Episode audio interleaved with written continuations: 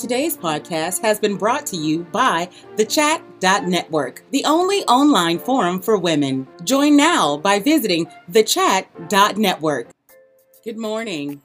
This is Lavetta Jenkins of chattypassenger.com with today's Morning Minute. Inspiration to start your day in under a minute. Today's positive thought says, when you're true to yourself, you're going to lose people.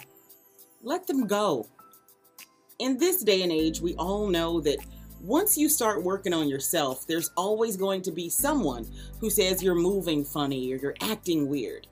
Well, I want you to know those aren't your people that need to go on your journey with you.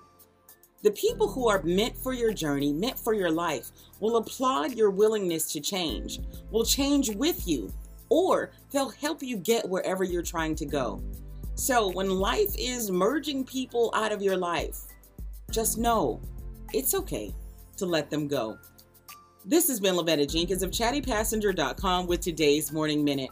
I'll see you on Monday.